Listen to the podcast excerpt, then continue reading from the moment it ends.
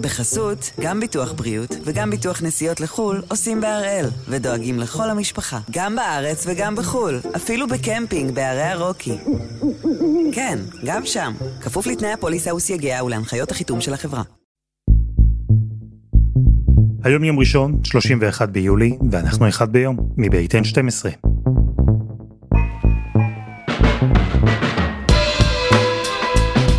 אני אלעד שמחיוף, ואנחנו כאן כדי להבין טוב יותר מה קורה סביבנו, סיפור אחד ביום, כל יום.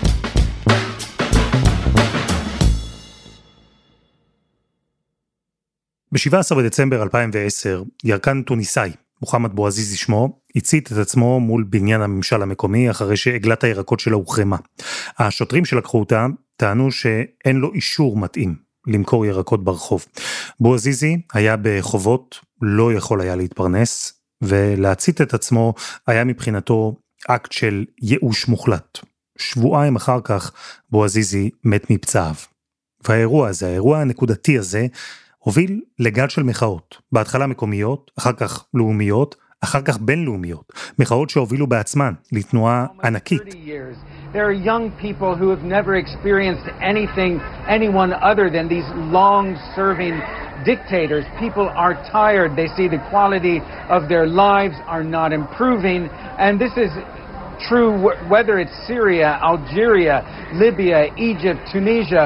Uh, this is what they have in common this exhaustion with hopeless political situations. They want change, and they've made it clear they are willing to die for change. ובמשך שנים, התנועה הזו בתוניסיה, בניגוד למקומות אחרים, נחשבה לסיפור הצלחה. להוכחה שהתנועה הזו יכולה להביא איתה דברים חיוביים, שינוי אמיתי. אלא שבימים האחרונים, כל זה עומד במבחן. ואחרי המהפכה ההיא, והדמוקרטיה שבאה בעקבותיה, בימים האחרונים נדמה שטוניסיה חוזרת אחורה, חזרה לדיקטטורה.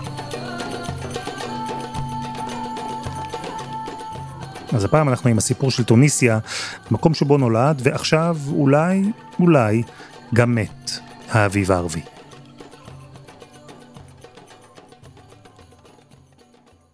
טוניסיה היא מדינה מעט אחרת, יש לה אופי מעט אחר.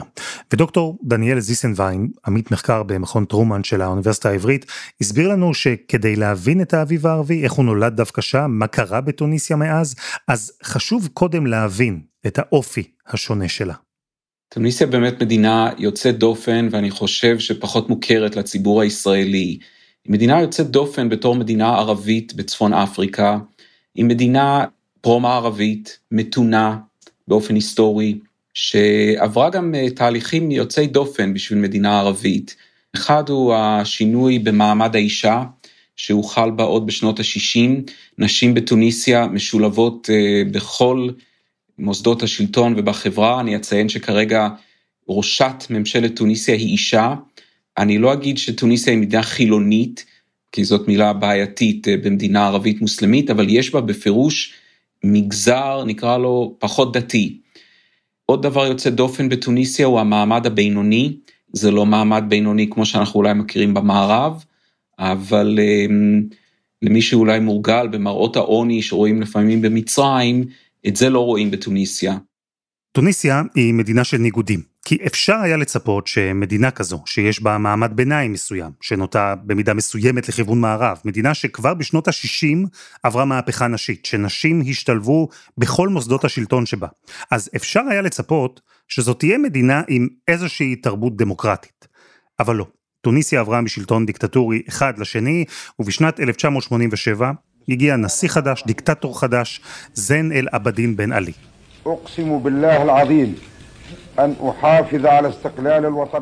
בן עלי רמז עם עלייתו לשלטון שהוא דווקא יהיה פתוח לקראת משטר אולי לא דמוקרטי אבל יותר פלורליסטי.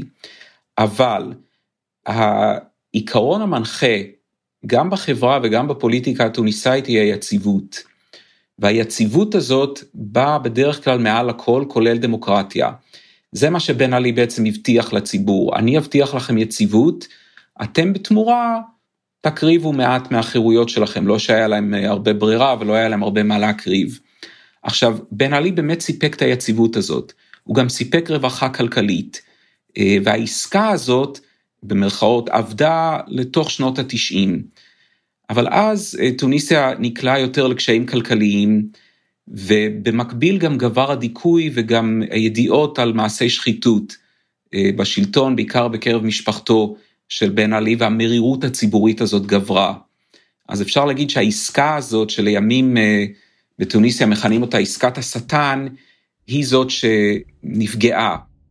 המשוואה שיצר בן עלי זו שבמסגרתה הוא יעניק לתוניסיה יציבות שלטונית וסדר ובתמורה הוא יקבל כוח וסמכויות אדירות. המשוואה הזו הלכה ונשחקה. כי התוניסאים אולי שאפו ליציבות כמעט בכל מחיר, אבל לא בכל מחיר. עד גבול מסוים, כי אה, אפשר להגיד שבן עלי לקראת אמצע העשור הראשון של המאה ה-21 בשנות האלפיים, הוא עבר את הגבול הזה.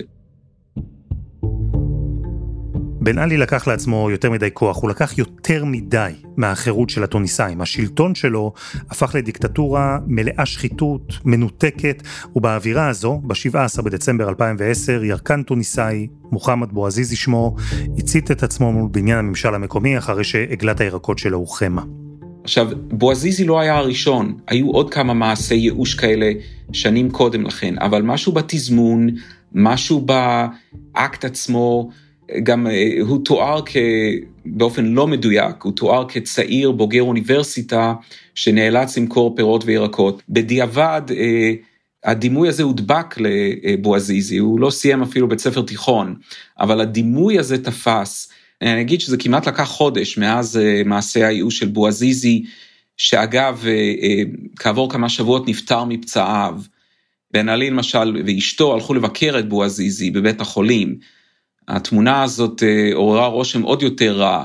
אה, בועזיזי היה חנות בתחבושות ובאמת מראה מאוד קשה, ועומד הנשיא אה, בחליפה ואשתו בבגדים הדורים, והקונטרסט נראה צורם עוד יותר. וההפגנות זלגו לתוך הבירה. לפחות למי שעקב בשבועות הראשונים של ינואר, היה נראה שמשטר בן עלי יצליח אה, להתגבר בלי בעיה על ההפגנות הללו. אה, דיכוי לא היה חסר. ב-13 בינואר אה, בן עלי נאם לאומה והוא אמר לציבור, הוא השתמש בביטוי שמי שמכיר את ההיסטוריה של צפון אפריקה, הוא אמר, אני מבין אתכם, הבנתי אתכם. ואני פהמתכם. אני פהמתכם. פהמת אל-ג'מיע. שזה משפט שהנשיא דה גול אמר בזמנו למתיישבים הצרפתים באלג'יריה, ז'בוזה קומפרי. אז הוא השתמש בביטוי הזה, ואז הוא, בן עלי גם התחייב שהוא לא, לא ירוץ יותר אה, בבחירות, כלומר הוא אותת שהוא אה, מוכן איכשהו לסגת. למחרת זה היה יום שישי, ואז פרצו שוב הפגנות ענק. ב-14 בינואר 2011, בן עלי נמלט ותוניסיה יצאה לדרך חדשה. עכשיו, הוא לימים טען שהונו אותו, והוא לא חשב שהוא יוצא לגלות, והוא בטח לא חשב על מהפכה.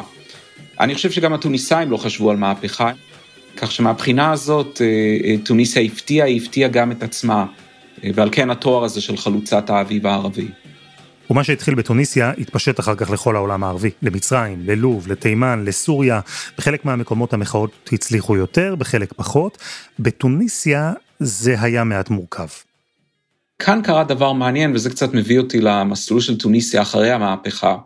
נוצרה קואליציה מעניינת, אולי קואליציה היא מילה מוגזמת, אבל שיתוף פעולה בין כלל המפלגות בתוניסיה ובכלל זה האיסלאמיסטים.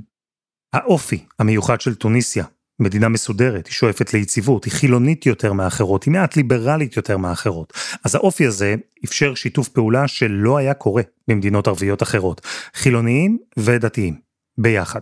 וכן, זה לא שמדובר בהצלחה בן לילה. היו התנגדויות, היו הפגנות, היו אפילו רציחות פוליטיות. אבל גם כלפי פנים, ובעיקר כלפי חוץ, היה נדמה שטוניסיה בדרך הבטוחה למציאות חדשה, למציאות דמוקרטית. הקואליציה הזאת דווקא די הצליחה. אה, בשנה הראשונה. הצלחה קצת מקרטעת, אבל בסך הכל כן, כן. ב-2014 טוניסיה כן הצליחה, הודות, בעיקר הודות לתרומה של ארגונים חברתיים, האיגודים המקצועיים, לשכת עורכי הדין ועוד אה, כמה, הם הצליחו לכונן חוקה. והארגונים האלה אפילו זכו בפרס נובל לשלום ב-2015. the Nobel Peace Prize laureate for 2015, the National Dialogue Quartet, to come forward to receive the gold medal and the diploma. Please. כלומר, טוניסיה באמת הצליחה לעשות את זה. החוקה, החוקה קבעה הפרדת רשויות וכוננה משטר דמוקרטי. אז הנה לנו סיפור ההצלחה. אבל אם תשאל אזרחים טוניסאים, נכון, הם שמחים וגאים ומתרשמים, אבל הם לא רואים את המצב כהצלחה. למה? איך יכול להיות שקואליציה מגוונת, חוקה חדשה, דמוקרטית יותר, פרס נובל אפילו, איך כל זה לא תורגם בסוף לאזרח הטוניסאי, שהוא לא הרגיש את כל זה? האזרח הטוניסאי הרגיש את זה פחות, מכיוון שאני יכול להגיד בדיעבד, היו ציפיות לא מציאותיות לשינויים דרמטיים במצב הכלכלי. והאזרח הטוניסאי לא הרגיש את השינויים הללו, להפך. למשל התיירות בתוניסיה, ענף מרכזי נפגעה, גם אחרי המהפכה וגם אחרי פיגועי טרור שהיו של אל-קאעידה. היה פיגוע בחוף הים בסוס, שבו עשרות תיירים בריטים נרצחו. אז התיירות נפגעה. אחר כך הגיעה גם כמובן הקורונה. חברות בינלאומיות נרתעות מלהשקיע במדינה שנתפסת עדיין כאולי מבטיחה, אבל לא, לא יציבה מספיק. אז אה, הייתה אכזבה. הייתה גם תחושה שלמרות כל השינויים בתוניסיה, המשטר הישן, או לפחות רוחו נשארה, כלומר הרבה מהבכירים במשטר הישן, הקודם של בן עלי, קצת במרכאות הלבינו את עצמם ומצאו את דרכם למפלגות חדשות שקמו. אני גם אולי אזכיר עוד דבר שגם הדאיג אז בזמנו. הנה, למרות ההצלחה הזאת, מספר המתנדבים הגדול ביותר לשורות דאעש בסוריה ועיראק, ממדינות זרות היה מתוניסיה. כלומר, אתה שואל את עצמך, כל הצעירים התוניסאים האלה, שכביכול חוו את המהפכה, מה גרם להם לרוץ לדאעש? וזאת שאלה שהטרידה מאוד את הציבור התוניסאי. כלומר, בתוך ההצלחה הזאת, ואני לא מקל בראש, היו לא מעט צללים, והאכזבה הזאת הלכה וגברה. מאחורי החיוך הבוהק של נערת הפוסטר של האביב הערבי, הסתתרה מציאות עגומה יותר, מציאות שאולי לא כולם בחרו לראות, אבל היא הייתה שם. והמציאות הזו היא שהביאה נשיא חדש, הנשיא הנוכחי. אבל קודם חסות אחת, וממש מיד חוזרים.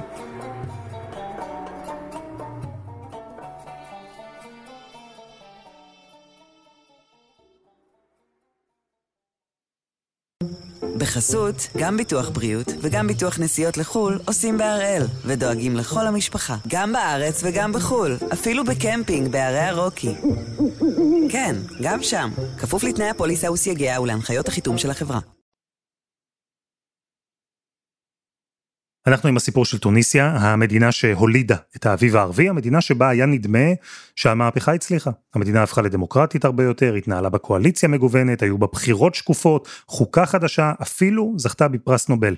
אבל כשברקע הורגש משבר כלכלי, וכשהאזרחים הטוניסאים לא נהנו מכל הקדמה הזו, נבחר ב-2019 ברוב עצום בבחירות דמוקרטיות נשיא חדש, קייס סעיד.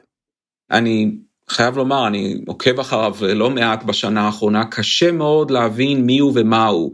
הוא פרופסור למשפט חוקתי, ללא רקע פוליטי, ללא עבר של פעילות ציבורית, גם לא בדיוק דמות כריזמטית במיוחד, הוא באופן עקרוני נושא את נאומיו בערבית ספרותית, לא בערבית המדוברת שמוכרת, הוא קצת דמות מהתחתית, בתוניסיה מכנים אותו רובוקו. والحمد لله رب العالمين وصلى الله وسلم ודווקא הוא שבא מבחוץ ניגן על האי הנחת הזאת של הציבור התוניסאי, והוא זכה לרוב משמעותי ונבחר כנשיא. בתור אאוטסיידר, בתור אחד שאמר אני אבוא לנקות את השחיתות שעדיין קיימת ואני אצעיד את טוניסיה. והוא גם הצביע על לא מעט קשיים ב... נקרא לזה התהליך הדמוקרטי חוקתי. סעיד הגיע לתפקיד הנשיא ואמר שהוא רוצה להציל את טוניסיה. הוא רוצה לתקן את החוקה, לנווט את הדמוקרטיה הצעירה למסלול טוב יותר, מסלול שבו גם האזרחים ירגישו את אותו סיפור הצלחה ששווק במשך שנים ברחבי העולם. זאת תהיה דמוקרטיה ישירה, כזו שבה לכל אזרח ואזרחית תהיה השפעה. וסעיד, בהתחלה לפחות, הוא זכה לתמיכה גדולה כדי לעשות את כל זה. אלא שעבר לא מעט זמן, והתברר שעבור הנשיא החדש, המשמעות של להציל את טוניסיה היא שונה ממה שרוב האזרחים חושבים. כן, מהבחינה זו בפירוש. המפנה אה, חל בדיוק לפני שנה, ביולי 2021, כאשר סייד הודיע על אה, הקפאת דיוני הפרלמנט, והודיע שמכאן ואילך הוא ישלוט באמצעות צווים, והוא יחולל שינויים במבנה השלטון.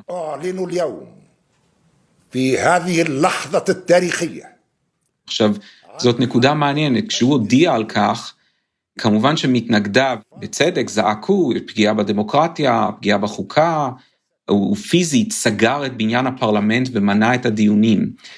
אבל אלפים יצאו לרחובות באותו יום ביולי 2021 כדי להריע לנשיא.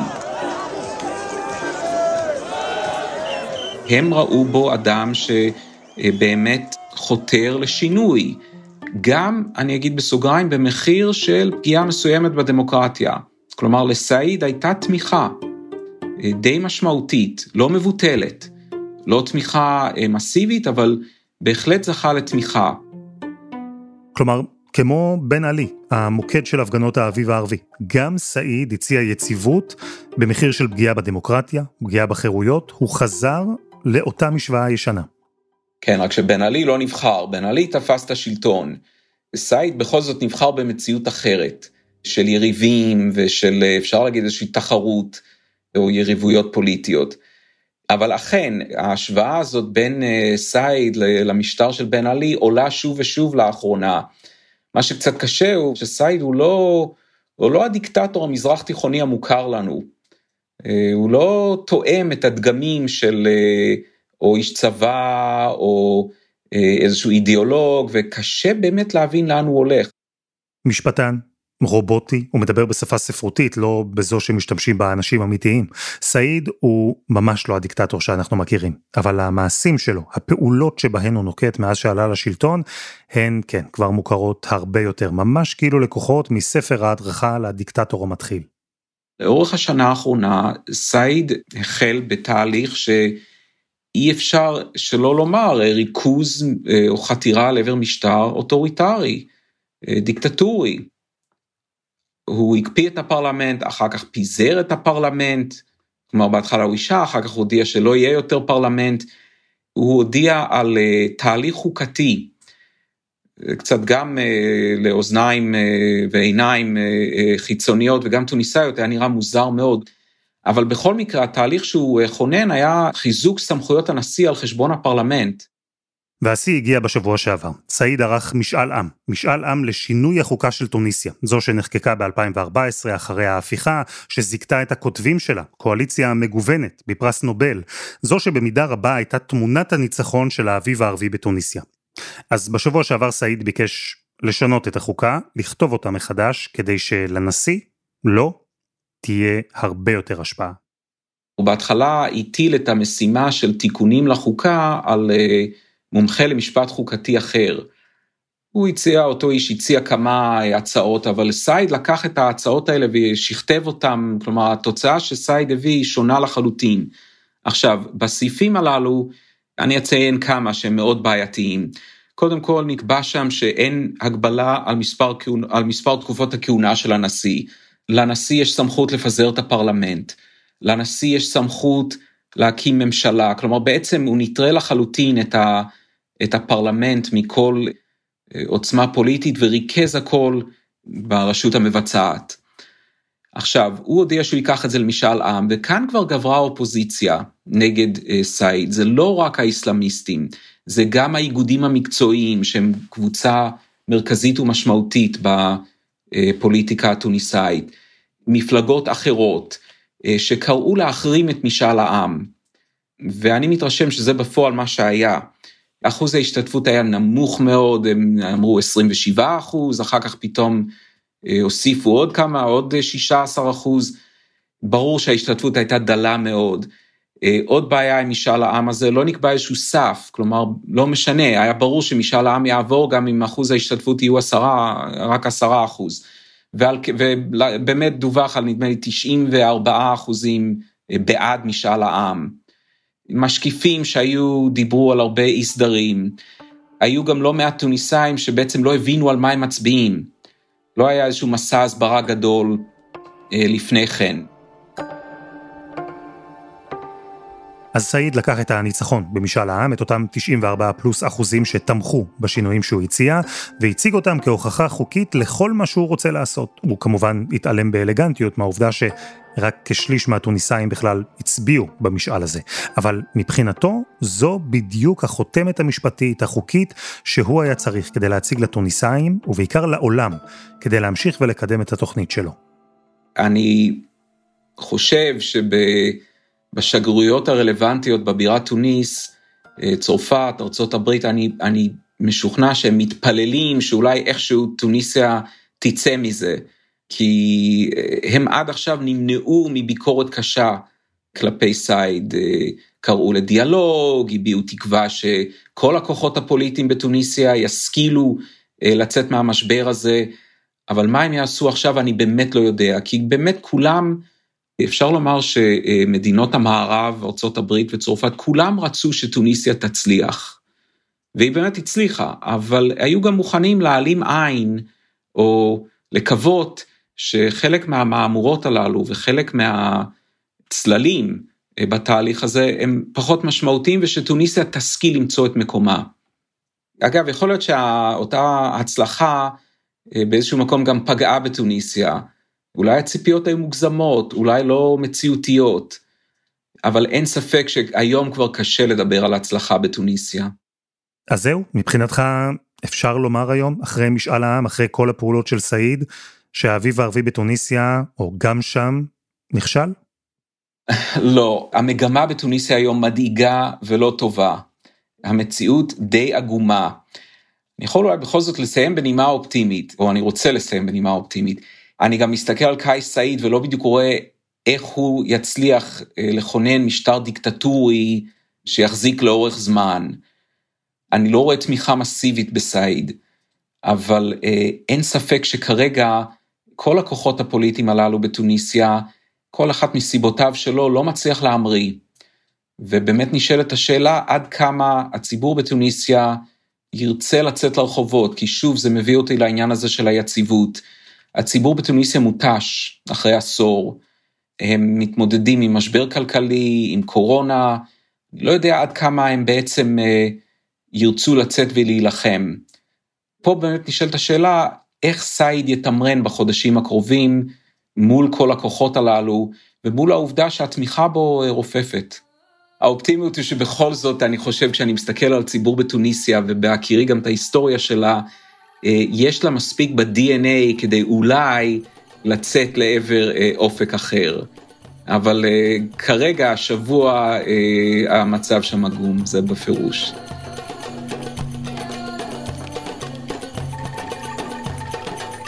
דוקטור דניאל זיסנביין, תודה. בשמחה.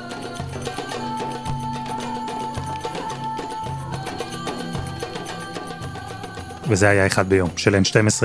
אנחנו גם בפייסבוק, חפשו אחד ביום, הפודקאסט היומי. העורך שלנו רום אטיק, תחקיר והפקה דני נודלמן, עדי חצרוני ורוני ארניב, על הסאונד יאיר בשן שגם יצר את מוזיקת הפתיחה שלנו, ואני אלעד שמחיוף. אנחנו נהיה כאן גם מחר.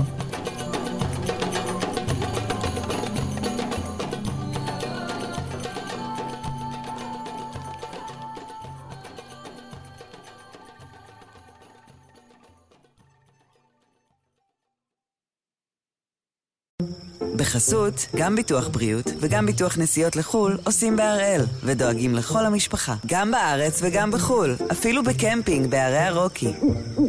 כן, גם שם, כפוף לתנאי הפוליסה וסייגיה ולהנחיות החיתום של החברה.